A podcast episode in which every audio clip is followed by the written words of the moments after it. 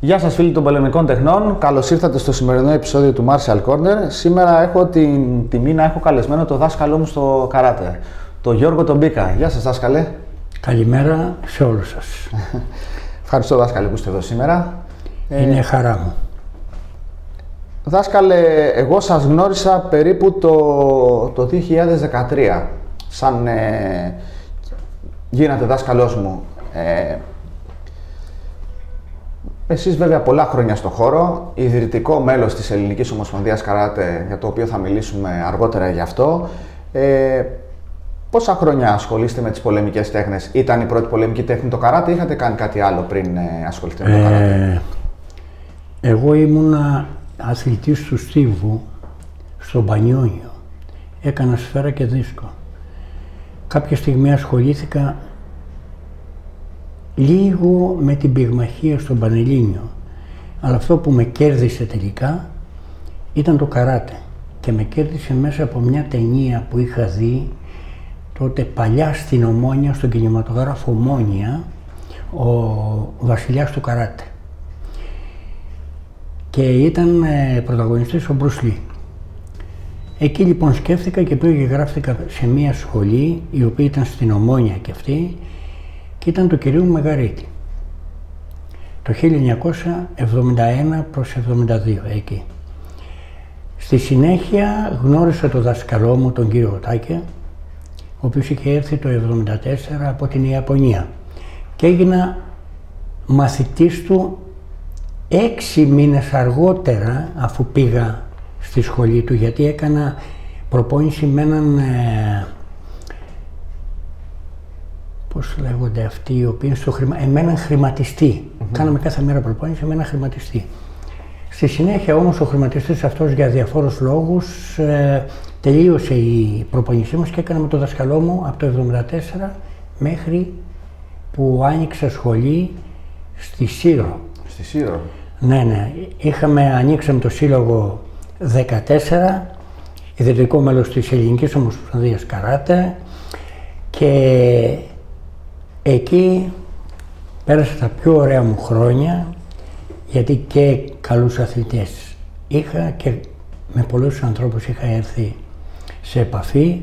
Γενικότερα τότε άρχιζε μια άνθηση του καράτε και η Σύρος τότε ε, δημιούργησε δύο σχολές. Μία του Σότοκαν που την έχει σήμερα ο κύριος Μανολάκης και μία του Ταξουντό που έκλεισε και πλέον δεν λειτουργεί. Εκεί όμως είναι ένας ε, μαθητής μου, παγκόσμιος αθλητής, ο Μάρκος ο Πρίντεζης. Μάρκος ο Πρίντεζης, τον γνωρίζω, ναι. Ο οποίος ε, συχνά πυκνά επικοινωνούμε και λέμε τα δικά μας. Τέλεια, τέλεια. Ε, δάσκαλε, ε, γενικά το 70 και το 80 υπήρχε άνθηση όλων των πολεμικών τεχνών, πιστεύω, στην Ελλάδα, απότομη άνθηση κιόλας. Ε, μιλήσατε για τον δάσκαλο τον Οτάκε, ο οποίος τον γνωρίζει όλος ο ελληνικός κόσμος του καράτε και ειδικά του Σότοκαν. Ε, τότε δίδασκε στο πανεπιστήμιο πρώτη φορά, σαν, ε, ή έφτιαξε κατευθείαν σχολείο δάσκαλος; Τον έφερε ο κύριος Παναγιωτίδης στην Ελλάδα Ναι, ναι. και δίδασκε ε, στην πλατεία Αττικής κοντά, σε ένα υπόγειο τότε. Μεγάλο, μεγάλη σχολή, ήταν η ιδιοκτησία του κυρίου Παναγιωτίδη και ε, εκεί ήταν περίπου 130 τετραγωνικα η αίθουσα κάτω. Και ήμασταν ε, πάρα πολύ ευχαριστημένοι γιατί γνωρίζαμε πράγματα τα οποία ήταν πρωτόγνωρα για μας, για μένα τουλάχιστον, αλλά και για τον Άρη τον Κραβαρίτη που ήμασταν τότε μαζί, τον Νίκο τον Ραφτάκη, τον ε, Θόδωρο τον, που ξεχνάω το επιθετό του και άλλα παιδιά τα οποία σταματήσανε. Οι μόνοι που μείναμε και κάνουμε καράτε πλέον εκεί είναι ο Άρης, εγώ και μείναμε στο δάσκαλο κοντά και τον βοηθούσαμε όσο μπορούσαμε. Μέχρι και σήμερα ακολουθείτε το δάσκαλο. Αυτό είναι υποχρέωσή μας. Δεν είναι δικαίωμά μας. Το δάσκαλο πάντα πρέπει να τον προσέχουμε. Ε, ο δάσκαλος μας έδωσε πάρα πολλά πράγματα γύρω από το καράτε. Καταρχήν μας έδωσε τον τρόπο συμπεριφοράς και μέσα από την εκπαίδευση στα κάτα μας έδωσε την έννοια ότι το καράτε αρχίζει πάντα με άμυνα. Τι σημαίνει αυτό, ότι ποτέ δεν γίνεις επιθετικός σε κάποιον, τον προειδοποιείς με την άμυνά σου και από εκεί και πέρα αρχίζουν όλα τα άλλα. Αλλά γενικά μας είπε αυτό που έλεγε ο Καρίτης ο Νακαγιάμα, ο δάσκαλος αυτός ο μεγάλος, αν μπορείς να φύγεις, Φύγε. φύγει. Αν δεν μπορείς να φύγεις, προσπάθησε να τον εξοδοτερώσεις. Αλλά αν δεν μπορείς να το κάνεις και αυτό, τότε θα πρέπει να αμυνθείς για τη ζωή σου. Πολύ Αυτό. ωραία. Μας έδωσε δηλαδή την φιλοσοφική πλευρά του καράτε, το οποίο πιστεύω εγώ ότι είναι γέννημα και των άλλων πολεμικών τεχνών. Έτσι, έτσι. Πολλές πολεμικές τέχνες έχουν τις, μοιράζονται τις ίδιες βασικές αρχές από Έτσι. τα πράγματα. Ε, αυτό που σας κέντρισε περισσότερο, που σας έκανε να πείτε ότι εδώ είναι το σπίτι μου το καράτε, δεν θέλω να κάνω κάποια άλλη πολεμική τέχνη.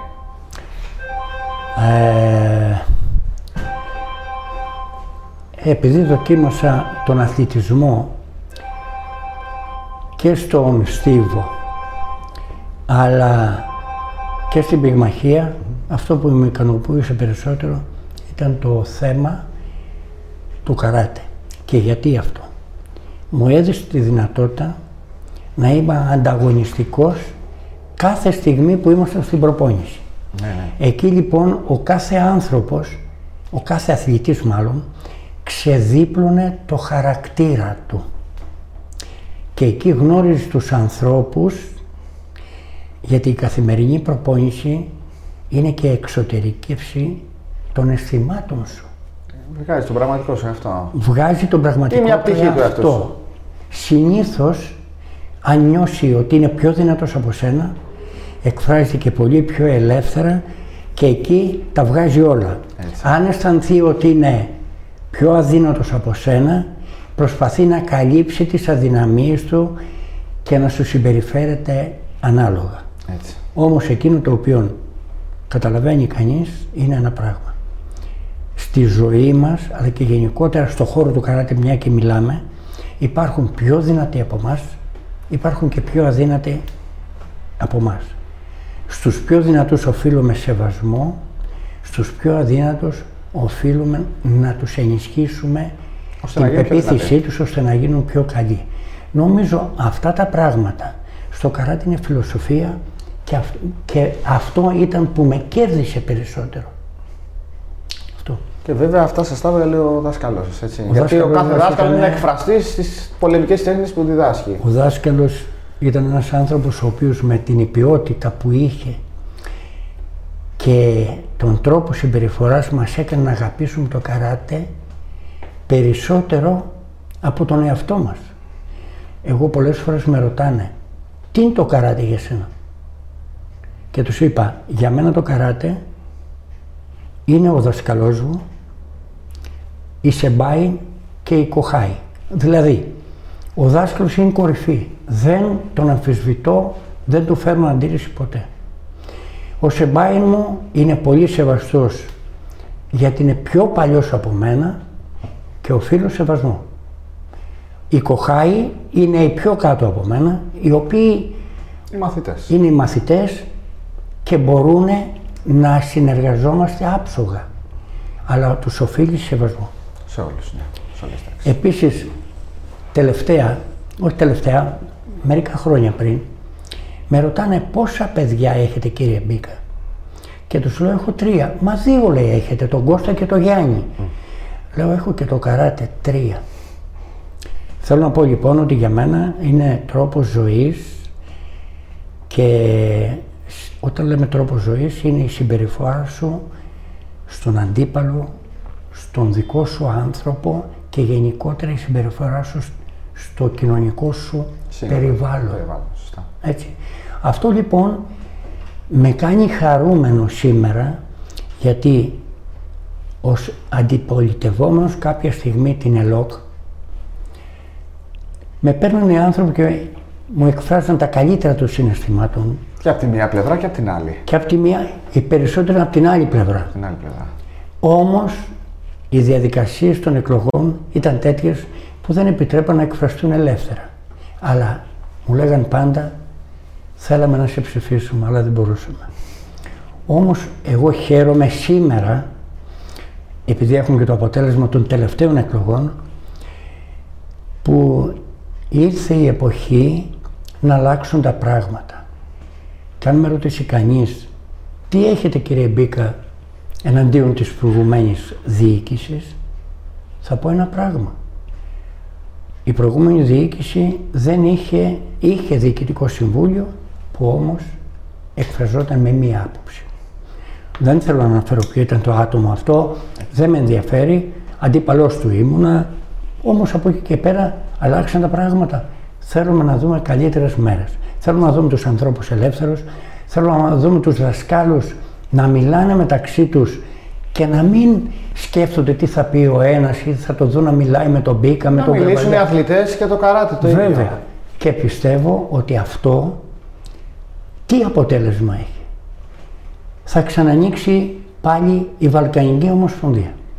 Άρα λοιπόν εμείς έχουμε κέρδος γιατί η Βαλκανική Ομοσπονδία ήταν πάντα η προκριματική φάση για να γίνει ένας πολύ μεγάλος αθλητής. Ήταν δηλαδή η βάση. Θα ανοίξει η Μεσογειακή Ανε- η- Ομοσπονδία. Ομοσπονδία. Και εκεί θα έχουμε λόγο. Θα μπουν δικοί μας άνθρωποι στις διάφορες επιτροπές που δημιουργούνται σε αυτές τις ομοσπονδίες. Θα υπάρξει, με λίγα λόγια, θα υπάρξει ανάπτυξη Θα- και στο θα κομμάτι το υπάρχει. αθλητικό και στο Βέβαια. διοικητικό. Βέβαια. Και πάνω απ' όλα θα μπορούν οι σύλλογοι μεταξύ τους να κάνουν αγώνες για να υπάρξει πρόοδος. Ανάπτυξη. Δεν μπορεί να κάνεις αγώνες μία στην Κέρκυρα, μία στη Λαμία, μία εδώ και μία εκεί. Δεν είναι ανάπτυξη αυτή. Οι Έλληνες μεταξύ τους θα κάνουν αγώνες. Ναι, θα κάνουν και μεταξύ τους. Και αυτό είναι το βασικό. Αλλά πρέπει να έχουν και μια διεθνή παρουσία για να μπορούν να αντιμετωπίσουν τους Ευρωπαίους στην, πα- στην Ευρωπαϊκή Ομοσπονδία αλλά και παγκοσμίως στην Παγκόσμια Ομοσπονδία. Έτσι, έτσι. Αυτό. Δάσκαλε, ε, πριν πάμε στην, ε, π- στην επόμενη ερώτηση, ε, μιας και μιλάμε για το κομμάτι της Ομοσπονδίας, ε, όπως ανέφερα και στην αρχή του βίντεο, είσαστε από τα ιδρυτικά μέλη της Ελληνικής Ομοσπονδίας Καράτε, η οποία τότε λεγόταν ΕΟΕΚ, Ελληνική ΕΟΕΚ, Ομοσπονδία ναι. Αεραστεχνικού Καράτε, σωστά. Ε, ποια χρονιά έγινε η ίδρυση της Ομοσπονδίας και αν θέλετε να μιλήσετε λίγο ποιοι Ναι, κάνατε δεν αυτή την θυμάμαι. πρώτη προσπάθεια, περίπου, Ε, Το- μετά το 90 να φανταστώ, ε, νομίζω ότι ήταν πριν το 90. πριν το 90. Ναι, αναγνωριστήκαμε νομίζω 1987. Δεν θυμάμαι την ημερομηνία, ναι, ναι. να το ρωτήσω. Αλλά τότε βρεθήκαμε 20 σύλλογοι, 21 νομίζω, και κάναμε προσπάθεια και αναγνωρίσαμε ε, και κάναμε την Ομοσπονδία του Καράτε, 20 σύλλογοι. Μεταξύ αυτών ήταν ε, η, ο σύλλογος του κυρίου Τάκε, ο σύλλογος του κυρίου Κραβαρίτη, ο σύλλογος του κυρίου Καζακέα, ε, ήταν ο σύλλογος του κυρίου Μπουλούπαση, ήταν ο σύλλογος Ο δάσκαλος ο Γκουβούσης ήταν τότε; και ο δάσκαλος ο Κουβούσης και ο δάσκαλος ο, ο Κοσμίδης, Κοσμίδης. Ήταν ο κύριος Βόβλας και πολλούς που δεν τους θυμάμαι. Ε, ναι, είναι, εντάξει, είναι αρκετοί. Είμα, εί- ήμασταν αρκετοί. Κάναμε και τότε ο πρόεδρος, τότε ο πρώτος πρόεδρος της ΕΛΟΚ, ο αείμνηστος κύριος Μακρύς, Τάκης, μας αναγνώρισε την Ομοσπονδία στη Γενική Γραμματεία Αθλητισμού. Πήραμε ειδική αθλητική αναγνώριση. Και αυτό ήταν το μεγάλο κέρδος τότε και πήρε μεγάλη έκταση το θέμα. Και είχαμε ε, τότε μπαράζ συλλόγων που μπαίναν μέσα στην Ομοσπονδία. Τότε εγώ ήμουν αντιπρόεδρος στην Ομοσπονδία.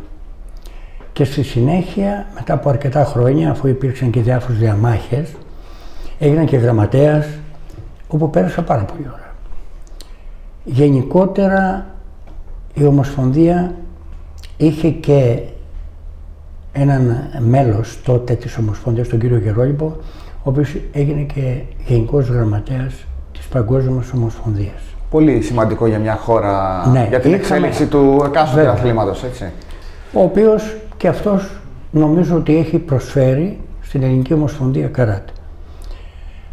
Αν με ρωτήσετε σήμερα θα σας πω ότι έχει κάνει κακό. Δηλαδή αυτό που είχε προσφέρει ήταν πολύ καλό αλλά πρέπει να καταλαβαίνει ότι πρέπει να δίνει τη, τη θέση του και σε άλλους ανθρώπους.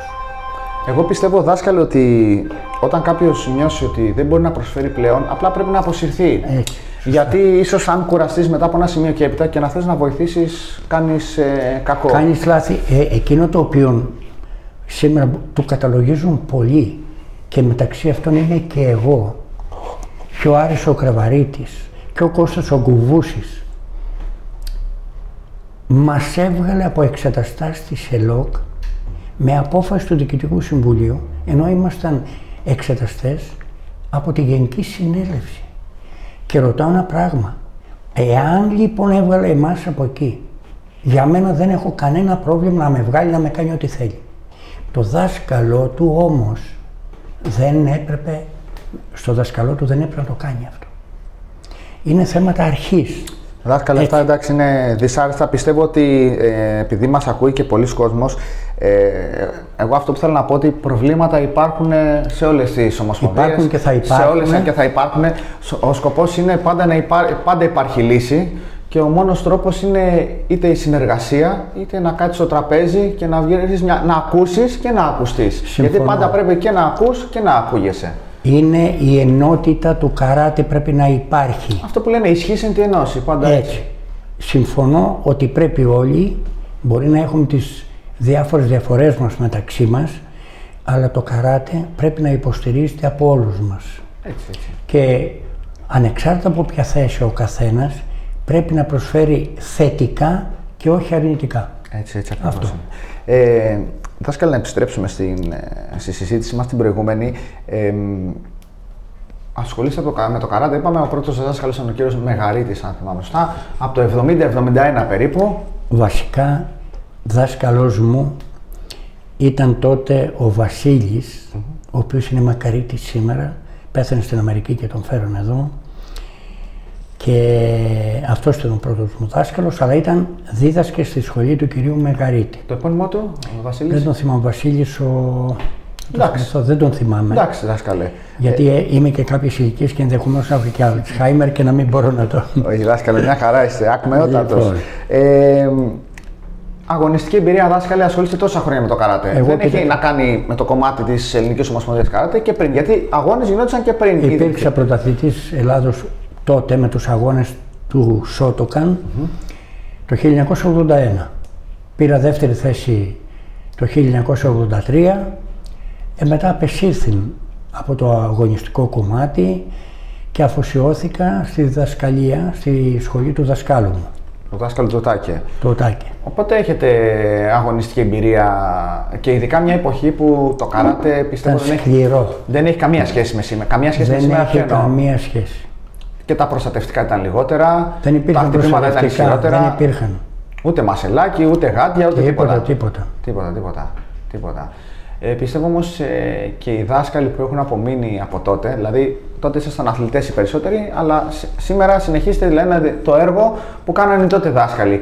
Ε, υπάρχει η πεποίθηση ότι οι σημερινοί αθλητές ε, είναι πιο, να το πω εγώ στα αγγλικά, πιο soft, πιο, πιο μαλακή από ό,τι ήταν παλιά. Ε, στο κομμάτι της, ε, πώς να το πω, Πιστεύω ότι οι σημερινοί ε, αθλητές είναι και αυτοί σκληροί.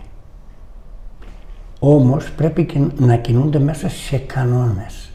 Ναι. Και ο, κανόνες, ο κανόνας είναι στους εφήβους και πιο κάτω σε ηλικία να μην έχουν επαφή. Έτσι. Πρώτον. Στους άνδρες και στις γυναίκες επιτρέπεται ελαφριά επαφή. Είμαι επαφή. Ναι. Είμαι επαφή. Έτσι.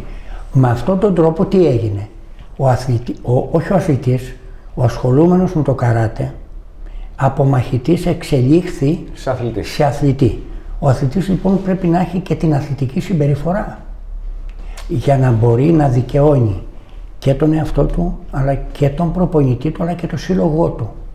Σήμερα οι αθλητές πηγαίνουν σε αγώνες διεθνείς και βλέπουμε ότι παίρνουν μετάλλια παγκόσμια όπως ο Δημήτρης ο Τριανταφύλιος, ο Μαργαριτόπουλος, ο Παπαδόπουλος, ο Κώστας, ο Τζάνος, ο Γιώργος. Όλοι αυτοί αν κινούταν με τις δικές μας μεθόδους θα είχαν αποβληθεί θα λόγω των Άρα λοιπόν ήταν αναγκασμένοι να, να εξελιχθούν στο αγωνιστικό καράτε, να γίνουν αθλητές. Και πιστεύω ότι αυτό το έχουν καταφέρει πάρα πολύ καλά με την επίβλεψη βέβαια των δασκάλων τους έτσι. και των προπονητών εθνικών όπως ήταν ο κύριος Κανέλης, ο κύριος Μπουλούμπα, ο κύριος ε, Κώστας Γκουβούσης, ο Άρης ο Κρεβαρίτης και άλλοι αθλητές πιο μικροί σε πιο μικρές αυτές. Ο ε, Τσακατάνης ο Δημήτρης, ο οποίος έβγαλε την παγκόσμια πρωταθλήτρια.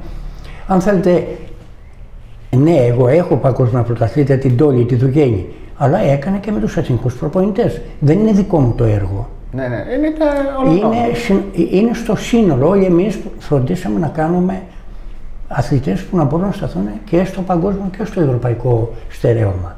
Ε, ε, εγώ πιστεύω ότι έτσι ήρθε και η ανάπτυξη, γιατί όταν, αυτό που έχει πάρα πολύ μεγάλη σημασία είναι η προστασία και η υγεία του αθλητή. Παλαιότερα σίγουρα επειδή ε, έβραζε το αίμα και λόγω του ότι ήταν πιο ελεύθερα τα πράγματα, προσπαθούσε ο ένας αθλητής να επιβληθεί στον άλλον. Στον άλλον, σωστό. όχι για να το κάνει κακό. Με σκοπό την κατάκτηση της πρώτης, δεύτερης και όποιας... Πολλές φορές βγάζανε πολλοί ε, αντιαθλητικά συναισθήματα πέντε στον αντίπαλό τους όταν τον καταλαβαίνανε αδύνατο. Υπήρχαν ποινέ δάσκαλε τότε αντίστοιχα. Όχι έτσι. Εκτός εάν τον άλλον τον κοπανούσε και τον βινέβρε κάτω και τον ναι, χτυπούσε. Αυτό ήταν ποινή. Ναι, ναι. Σε βγάζανε έξω. Εμένα με λέγανε ο αγαθάς γίγαντε.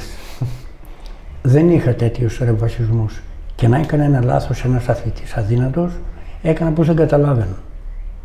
Δεν, ε, Μα πολλές φορές δεν ήταν και θελημένο, πιστεύω. Όχι. Όχι.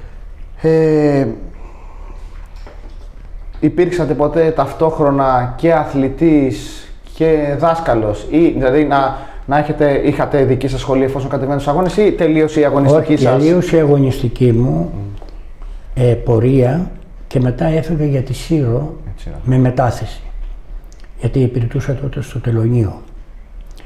Και πήγα στη Σύρο και πέρασε πάρα πολύ ωραία. Άνοιξα εκεί ένα σύλλογο, τον οποίο τον έχει σήμερα. Ο Πρίντεζης. Όχι, ο, ο Πέτρος ο Μανολάκης. Ο Μανολάκης. Ο, Μα, ο Μάρκος... Υπάρχουν ήρθε... δύο σχολές στη Σύρο δηλαδή που... Δύο. Η μία τώρα θα μπει μέσα, τώρα θα μπει μέσα στην Ομοσπονδία. Ε, αλλά τότε όταν πήγα στη Σύρο είχα μαθητή και τον Πέτρο και τον Μάρκο. Α, Στον Μάρκο τον Πρίντεζη, ο οποίος είναι και παγκόσμιος πρωταθλητής στα κάτα, το έκανα και φροντιστήριο στα μαθηματικά. Ήταν για μένα η οικογένειά του, ήταν πάρα πολύ οικία και άλλα παιδιά, γιατί εκεί περισσότερο οι επαφές μου ήταν και κοινωνικές, δεν ήταν μόνο αθλητικές. Γνώρισα πάρα πολύ κόσμο, γνώρισα σχεδόν όλη τη Σύρο, γιατί υπήρξε και προϊστάμενος τότε στο νερό της Σύρου, στο ναυπηγείο εκεί, και όλος ο κόσμος με ήξερε και με αγαπούσε και πέρασα πάρα πολύ ωραία. Και όταν έφευγα από τη Σύρο, πολλοί λέγανε τι θα γίνει. Ναι. Όμως έμεινε πίσω ο Πέτρος, ο οποίος πήρε τη σχολή και, τη, και έβγαλε και πολύ καλούς αθλητές. Γενικά ε, η πορεία μας σαν δημιουργή εστιών του καράτε ήταν καλή. Γυρίζοντας στην Αθήνα έμεινα στο δάσκαλο για ένα χρονικό διάστημα και μετά άνοιξα ένα σύλλογο με άλλους φίλους, γιατί είναι διοικητικό συμβούλιο, δεν ναι, ναι, ναι. Στην, ε, στο Παλαιό Φάληρο. Εκεί έμεινα αρκετά χρόνια και μετά μετακόμισα στη Νέα Σμύρνη. Νέα Σμύρνη, όπου είστε και σήμερα. Όπου είμαι και σήμερα. Στην ε, οποία να, να γνωρίζει ο κόσμος είναι στην Ανδριανουπόλεως. Ανδριανουπόλεως 27, Νέα Σμύρνη. Νέα Σμύρνη. Ε, δάσκαλε, ε, τι σας έκανε όμως να πείτε ότι όταν πήγατε στη Σύρο, ε, τι σας έκανε να πείτε, να, δηλαδή να πείτε θέλω να ανοίξω μια δικιά μου σχολή ώστε να μοιραστώ αυτό το οποίο αγαπάω το καράτε. Τι, πότε σας γεννήθηκε αυτό το, η επιθυμία; Όταν πήγα στη Σύρο. Είχε σχολή καράτε τότε ή δεν υπήρχε καμία; Όχι, γίναν ταυτόχρονα δύο. Μία του Σότοκαν, που ήμουν, που ήμουν εγώ δάσκαλος και μία του Τάξουντο, ναι, ένας, μαθ, ένας μαθητής του Νίκου του Ζουράρη ήταν τότε, ένας καρα... Μακαρίτη επίσης. Ναι, Μακαρίτης. Ε, και εκεί υπήρξε ένας ανταγωνισμός στην αρχή, όχι τόσο μεταξύ, εγώ δεν είχα καμία σχέση με αυτόν τον ανταγωνισμό, αλλά ο δάσκαλος του άλλου, ο οποίος ήταν και φίλος μου έγινε στο τέλος, ο οποίος έλεγε το τάξοντο είναι το ανώτερο, το έτσι, το αλλιώς. Και μάλιστα είχε δημιουργήσει την εντύπωση στους μαθητές του ότι αυτοί είναι υπεράνθρωποι. Όμως στη συνέχεια, επειδή υπήρξαν δύο-τρεις μαθητές που ήρθαν στη σχολή μου τότε, οι οποίοι μου είπαν πράγματα τα οποία ε, δεν θέλω να τα πω γιατί δεν εντάξει, όχι, δεν θέλω. Αλλά ήρθαν μαθητές οι οποίοι ήταν, όταν μπήκαν και μέσα και είδαν την ποιότητα της δουλειάς μας κλπ. Αναθεωρήσαν και τις απόψεις τους. Αυτό. Πολύ ωραία. Ε, ε, Έχοντας υπάρξει προπονητής, ε, επειδή γνωρίζουμε ότι είχατε και μαθητή για κάποιο διάστημα, εγώ το γνωρίζω βασικά και πολλοί κόσμος πιθανότατα, ήταν μαθητής για κάποιο διάστημα και ο Γιώργος Οτζάνος, αληθεύει; Ο Γιώργος Οτζάνος ερχόταν στη, στην αρχή, ο Γιώργος Οτζάνος ήταν μαθητής του, του Σοφοκλή του... του, Σοφοκλή, του Κουκά. Και κάναμε προπονήσεις, κάναμε σεμινάρια και σιγά σιγά ο Γιώργος έδειξε την ποιότητά του στους αγώνες. Έπαιρνε πάντα πρώτη θέση. Στο κομμάτι του κούμιτε. Το κούμιτε. Κάποια στιγμή λοιπόν ήρθε στη σχολή μου και έκανε προπόνηση και μου λέει δάσκαλε, σε παρακαλώ πάρα πολύ, θέλω να μου δείξεις το γιακουζούκι. Mm. Κάποιος του είπε ότι κάνω καλό γιακουζούκι. Δεν ξέρω αν κάνω καλό ή κακό. Εγώ προσπάθησα να το πω, κοίταξε, αυτό κάνω εγώ. Αν αυτός σε ενδιαφέρει, να το κάνουμε. Ο Τζάνος, θέλω να πω ένα πολύ μεγάλο ευχαριστώ γιατί όταν πήρε την πρώτη θέση αναφέρθηκε στους δασκάλους του τον Κουκά, τον Κώστα του Κουβούση, τον Νάρη, τον Γραβαρίτη και έβαλε και μένα μέσα. Αυτό είναι αναγνώριση ότι κάτι το έχω προσφέρει. Όμως είναι η ποιότητα του ανθρώπου και δεν θα μπορούσε να μην πει τίποτα. Και εγώ να μην σκέφτομαι, α, γιατί δεν με είπε εμένα. Ε, δεν έκανα κάτι γι' αυτόν. Έτσι, έτσι ακριβώς. Αυτός νομίζω ότι κάτι έκανα γι' αυτόν. Εγώ νομίζω ότι ήρθα στη σχολή να κάνω προπόνηση. Ήταν τότε και με τον Κώστα το γιο μου και νταραβεριζόταν, ξέρω και τα λοιπά. Και κάνω καλή προπόνηση. Αυτό, τίποτα άλλο. Ο Γιώργος ο Τζάνος είναι πράγματι αξιέπαινος. Είναι πολύ καλός ε, και σαν αθλητής και σαν χαρακτήρας. Είναι παράδειγμα προς μίμηση πιστεύω για πολλούς αθλητές σήμερα. Είναι ο άνθρωπος ο οποίος είναι μαχητής γιατί παρόλο την περιπετειά του που είχε με την Ομοσπονδία επέζησε, στήριξε το δάσκαλό του και το σύλλογό του, το σύλλογο του δασκάλου του και χαίρομαι αυτές οι συμπεριφορές πρέπει να υπάρχουν στο καράτε. Γιατί καράτε στη φιλοσοφία του είναι ο δάσκαλος και η ιεραρχία. Έτσι, η ιεραρχία. Και ο δάσκαλος εννοείται, δεν πρέπει να ξεχνούμε τους ε, δασκάλους μας. Ε, αυτοί μας μοιήσανε πρώτοι στην τέχνη και αυτοί μας ε, βοηθήσανε ώστε να εξελιχθούμε. Δάσκαλε, είναι οι αγώνες για όλους. Οι αγώνες για όλους, πώς θέλω να το πω, δηλαδή, εντάξει, ε, ξεκινάνε και για τους, αυτούς που και για τα παιδιά που ξεκινάνε από 4-5 ετών και εξελίσσονται σιγά σιγά και για κάποιον μεγάλο που θέλει να ξεκινήσει. Μπορούν να ασχοληθούν όλοι με το αγωνιστικό κομμάτι. Ε, η γνώμη μου είναι ότι όταν κάποιος είναι πάνω από 25-27 χρόνων δεν μπορεί να ασχοληθεί με το καράτε αγωνιστικά. Όμως μπορεί να κάνει προπόνηση καράτε και να ενστερνιστεί τις αρχές του. Είναι μια πολύ καλή προπόνηση για τον άνθρωπο, πρώτα απ' όλα. Και πιστεύω η, η προπόνηση του καράτε έχει πολλά στοιχεία μέσα τα οποία ευνοούν τον οργανισμό του ανθρώπου. Έχει μέσα διατάσεις που είναι; Σε όλα τα αθλήματα. Έχει μέσα έκρηξη, δοκιμάζει τις αντοχές του, δοκιμάζει δηλαδή τον εαυτό του να δει πού μπορεί να φτάσει. Και γι' αυτό είναι μία πρόοδος. Γιατί όταν δοκιμάζεις τον εαυτό σου πού μπορείς να φτάσεις, σου δίνει τη δυνατότητα χωρίς να σκέφτεσαι ότι εγώ θα κατέβω στους αγώνες και θα κάνω εκείνο, να προωθείς τον εαυτό σου να δεις πού μπορεί να φτάσει. Αυτό είναι πρόοδος. Χρησιμοποιείς όλο το σώμα. Βέβαια. Δεν υπάρχει. Αυτό. Νομίζω ότι ο πρωταθλητισμός ανήκει βασικά στα μικρά παιδιά, στις μικρές κατηγορίες, στους απλούς αγώνες, μεγαλώνοντας όμως από αυτούς αρχίζει και σχηματίζεται η πυραμίδα. Η πυραμίδα των αθλητών. Γιατί ένας άνθρωπος ξεκινάει από τη μάζα, στη συνέχεια προωθείται στους εφήβους, όπου και εκεί η... περιορίζεται το, γιατί στους παιδες υπάρχουν χίλιες κατηγορίες. Στους εφήβους μικραίνουν οι κατηγορίες, λιγότερες. Και στους άνδρες είναι όλοι μαζί πλέον. Είναι σαν φυτόριο. Είναι... Έτσι. Αυτό λοιπόν και φτάνει στην κορυφή αυτός που είναι ικανός. Γι' αυτό λέω ότι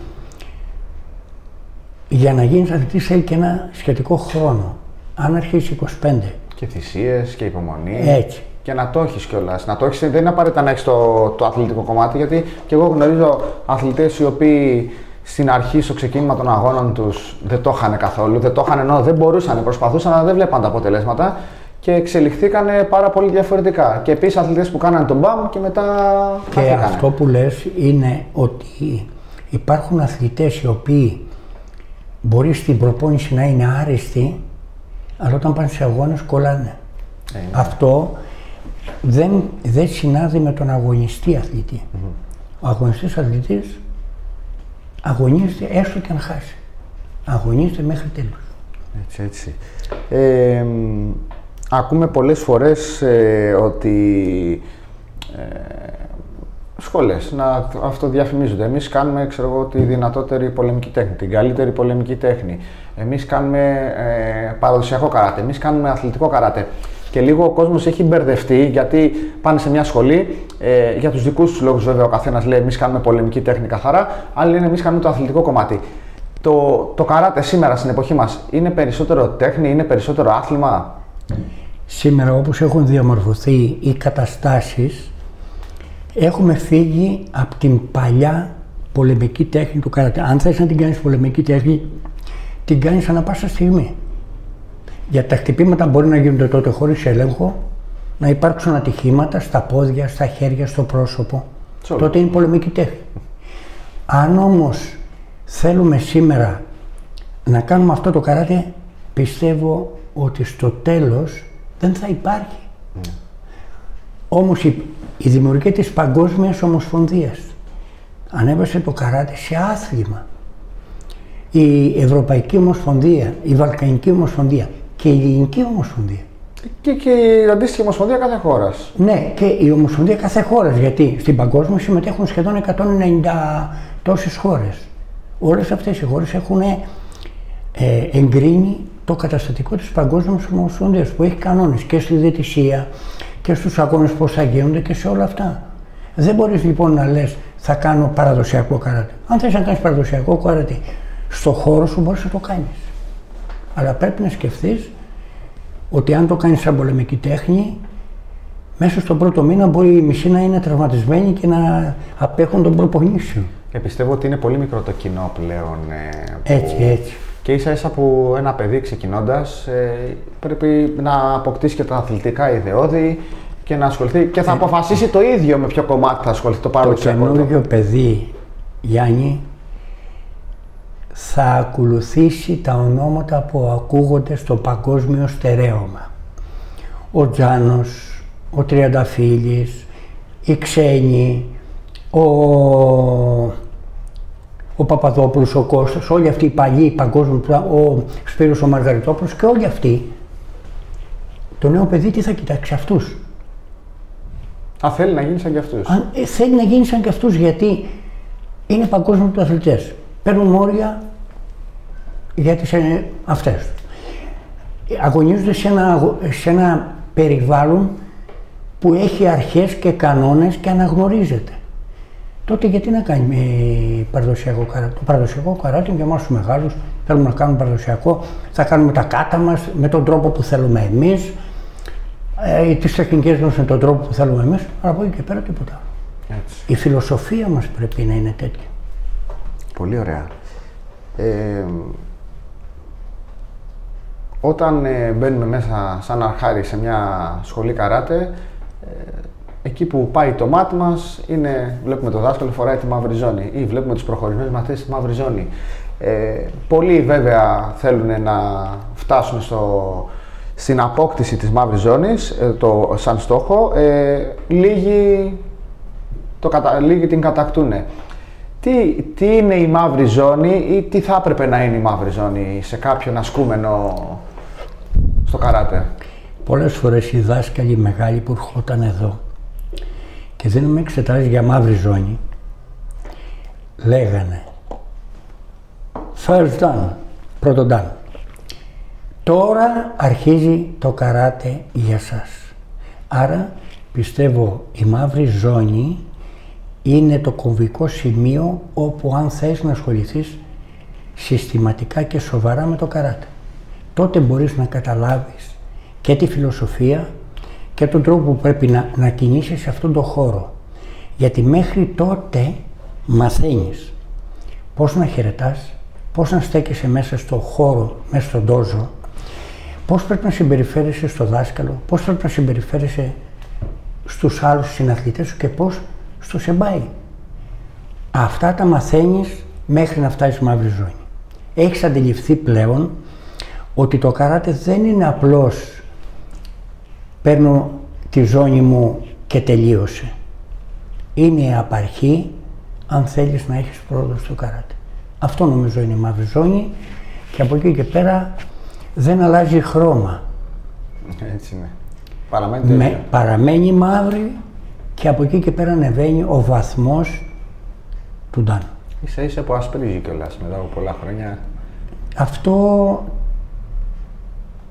το λέγανε οι παλιοί δάσκαλοι, γιατί και εγώ είχα μια ζώνη η οποία άσπρε στο τέλος. Αλλά εγώ δεν θέλω να αναφερθώ το κομμάτι αυτό, γιατί και ένας φίλος μου έχει, έχει ασπρίσει η ζώνη του.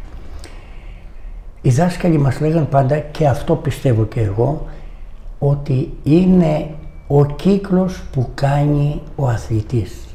Αρχίζει από άσπρη ζώνη, μαυρίζει η ζώνη του, αλλά στο τέλος ξεθοριάζει και γυρίζει ξανά στην άσπρη. Είναι ο κύκλος της ζωής του καράτε. Αυτό. Πολύ ωραία. Ε, υπάρχει καλύτερη πολεμική τέχνη, δάσκαλε; Ακούει ο ένας λέει: Εμείς κάνουμε την καλύτερη πολεμική τέχνη. Εμείς κάνουμε την καλύτερη πολεμική τέχνη. Άλλοι λένε: Εμείς κάνουμε το καλύτερο καράτε. Πολλοί έχουν κατά καιρούς πει αυτή την έκφραση που είπες. Εμείς κάνουμε εκείνο. Εμείς κάνουμε. Ο καθένας που ασχολείται με το καράτε λέει εμείς κάνουμε το καλύτερο, την καλύτερη πολεμική τέχνη.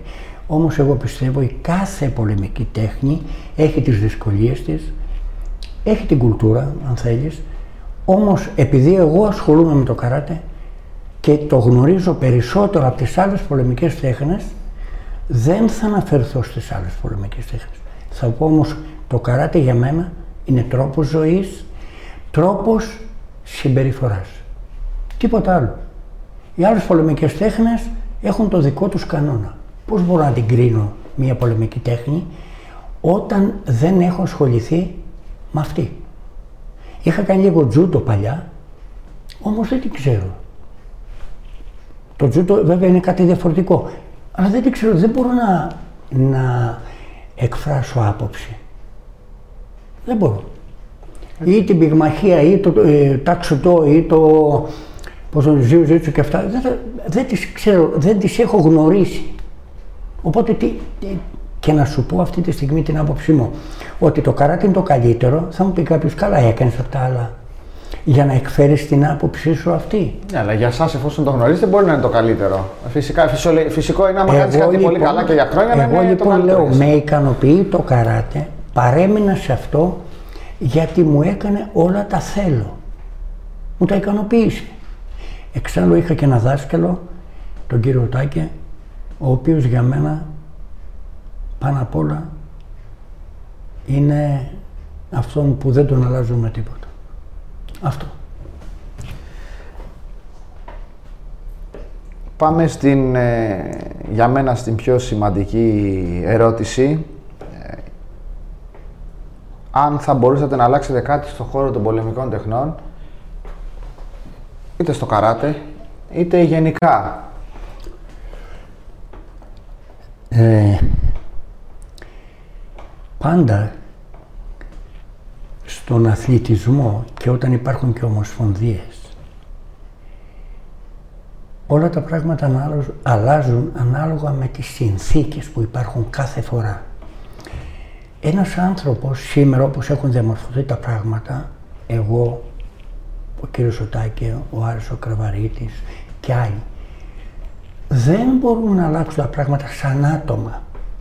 Πρέπει να υπάρχει ομαδική δουλειά και αν είναι αναγκαίο να γίνει αλλαγή, να το κάνουν. Αν όμως δεν εξυπηρετεί σε τίποτα το άθλημα, γιατί να γίνει αυτή η αλλαγή; Ό,τι γίνεται για το όφελος του αθλήματος να γίνεται. Ό,τι όμως γίνεται για το άθλημα σε ατομικό επίπεδο, σε προσωπικό επίπεδο, πρέπει να αποφεύγεται. Έχουμε ζήσει στο παρελθόν παθογένειες τέτοιες και θα πρέπει να είμαστε πολύ προσεκτικοί στην από εδώ και πέρα συμπεριφορά μας και γενικά με τις κινήσεις μας. Να είμαστε κοντά στην Ομοσπονδία, να επισημαίνουμε πράγματα που έχουν αρνητικό χαρακτήρα και το Διοικητικό Συμβούλιο να μπορεί αυτά τα πράγματα να τα διευθυντήσει και πιθανόν και να τα αλλάξει. Αυτή είναι η δική μου άποψη. Ένα άτομο δεν μπορεί να κάνει... Τη διαφορά μόνος του. Μόνος του δεν πρέπει. Δεν πρέπει.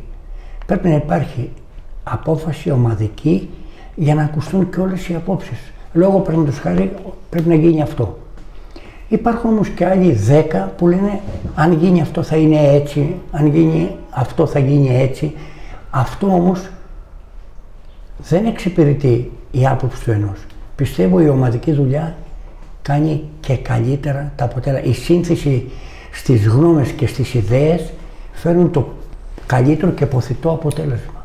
Έτσι. Ε, δάσκαλε, είστε ε, εκτός από ιδρυτικό μέλος της Ελληνικής Ομοσπονδίας Καράτε, ε, εγώ γνωρίζω, επειδή είμαι και μαθητής σας, ε, ότι είστε και ιδρυτικός μέλος της Ελληνικής Ένωσης Σότοκα Καράτε. Θέλετε να μας μιλήσετε λίγο για την Ελληνική Ένωση Σότοκα Καράτε; Ποιος είναι ο σκοπός της, η Ελληνική Ένωση Καράτε έγινε για να μπορούμε να βοηθήσουμε το Σότουκαν Καράτε με επικεφαλή στον κύριο Τάκη. Είμαστε τέσσερι μέσα εκεί άνθρωποι που χειριζόμαστε τα θέματα.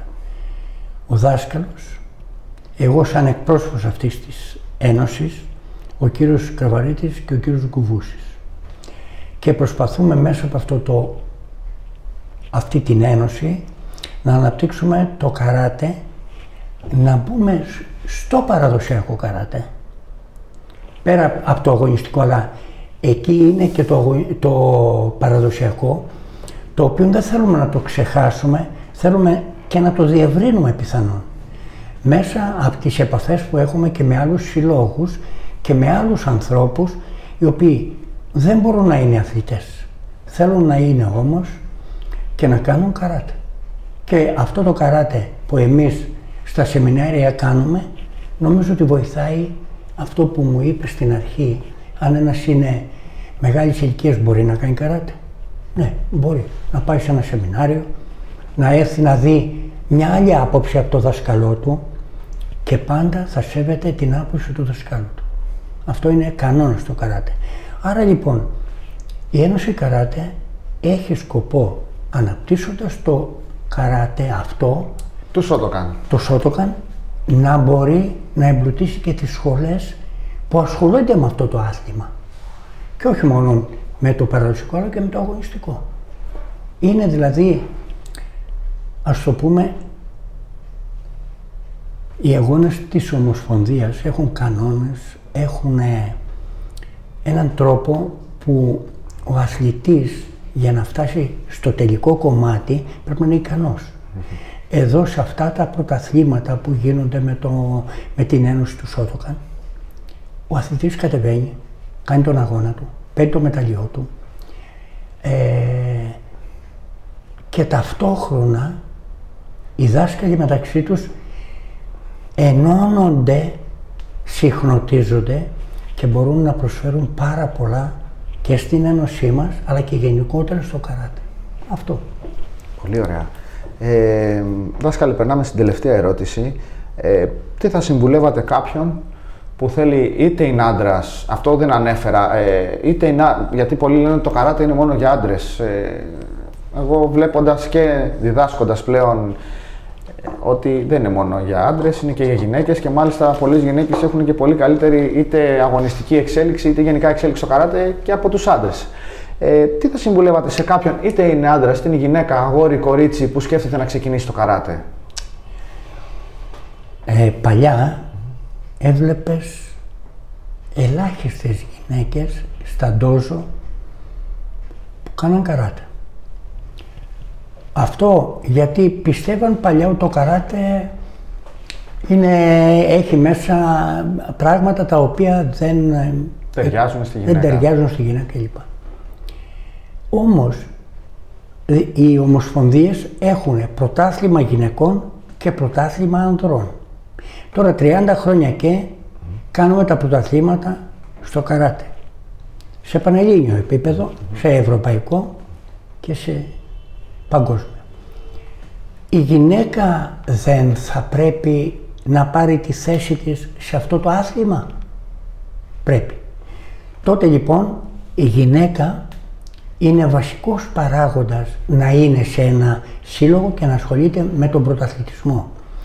Πρώτα απ' όλα αλλάζει και το σκεπτικό πολλών γυναικών που ασχολούνται με το καράτε. Και εκεί τι γίνεται; Πάω να γίνω παγκόσμια πρωταθλήτρια. Αν το καταφέρει, είναι καταπληκτικό πράγμα. Όπως τόσες κοπέλες έχουν γίνει. Έχουμε τη Χατζηλιάδου, την Πανετσίδου. Τη Χατζηλιάδου, την, την Πανετσίδου, την Τόλιδου, Γέννη, την. Ε, ποιον άλλον. Και νομίζω και η κόρη της Σουμπασάκη δεν πήρε, νομίζω. Η Τζορτζίνα Εξένο. Ναι. Λοιπόν, θέλω να πω λοιπόν ότι η γυναίκα πλέον είναι απαραίτητη στο καράτε. Γιατί εκπροσωπεί τη γενιά της. Δηλαδή, πρωτάθλημα γυναικών. Δεν υπάρχει πρωτάθλημα ανδρών γυναικών. Δηλαδή, ανακατεμένα δεν γίνεται. Και το είχαμε και εμείς παλιά στο Σότοκαν, κάναμε το πρωτάθλημα των γυναικών, το πρωτάθλημα των ανδρών. Η γυναίκα πρέπει να συμμετέχει στο δικό τους πρωτάθλημα και, να, και πρώτα απ' όλα ανεβάζει το επίπεδο και την ποιότητα. Και την ποιότητα. Γιατί, γιατί πλέον μέσα εκεί κυκλοφορούν οι γυναίκες χωρίς αυτά που λέγανε παλιά τι κάνεις βαράτε; Αυτό λέγανε. Δεν ξέρω τι γίνεται μέσα γιατί δεν είχαν άποψη. Και ασπαζόταν τις γνώμες που λέγανε οι ανίδεοι αυτοί που δεν ξέραν τι είναι το καράτε η γυναίκα λοιπόν είναι σημαντικά, σημαντική να είναι μέσα στο χώρο αυτόν τον αθλητικό όπως και οι άντρες έτσι πρέπει Ισότητα. Ισότητα βέβαια Τέλεια. Δάσκαλε, ευχαριστώ πάρα πολύ που ήσασταν σήμερα εδώ μαζί μου. Εγώ ευχαριστώ για την πρόσκληση που μου κάνατε και αν ε, υπόθηκε κάτι το οποίο δεν το διατύπωσα σωστά, τότε ε, θα ήθελα να ζητήσω συγγνώμη όχι, δάσκαλε, αν ερμηνευτεί διαφορετικά. Όλα τα διατυπώσατε άψογα. Ε, ευχαριστούμε πάρα πολύ σήμερα και εσάς που παρακολουθήσατε και το σημερινό επεισόδιο. Επίσης να αναφέρω ότι το κάθε επεισόδιο θα ανεβαίνει και στο Spotify, οπότε αν κάποιος δεν θέλει να δει το βίντεο θα μπορεί να το ακούσει, ε, να μπορεί μόνο να το ακούσει. Ε, να αναφέρω επίσης ότι η χορηγός του συγκεκριμένου επεισοδίου είναι η Olympus Sport ε, και την ευχαριστούμε πάρα πολύ. Ε, μπορεί κάποιος να βρει τη σχολή του δασκάλου στις πληροφορίες του βίντεο. Θα μπουν οι πληροφορίες της σχολής του δασκάλου. Επίσης και ένα κανάλι που έχουν στο YouTube ώστε να δει κάποια βίντεο όπως αυτό που βλέπουμε στην ε, τηλεόραση αυτή τη στιγμή. Ναι. ώστε να δει τη σχολή του δασκάλου. Να αναφέρουμε άλλη μια φορά: η σχολή είναι στην ε, Άνω Νέας Ατριανοπόλεω 27 Άνω Νέας Τέλεια. Επίσης μην ξεχάσετε να κάνετε εγγραφή στο κανάλι μας, ε, να πατήσετε το καμπανάκι ώστε να σας έρχεται ειδοποίηση για κάθε νέο βίντεο και είμαστε ευπρόσδεκτοι στα σχόλιά σας και θα απαντηθούν όλα. Ευχαριστούμε πάρα πολύ. Μέχρι το επόμενο επεισόδιο να είστε καλά.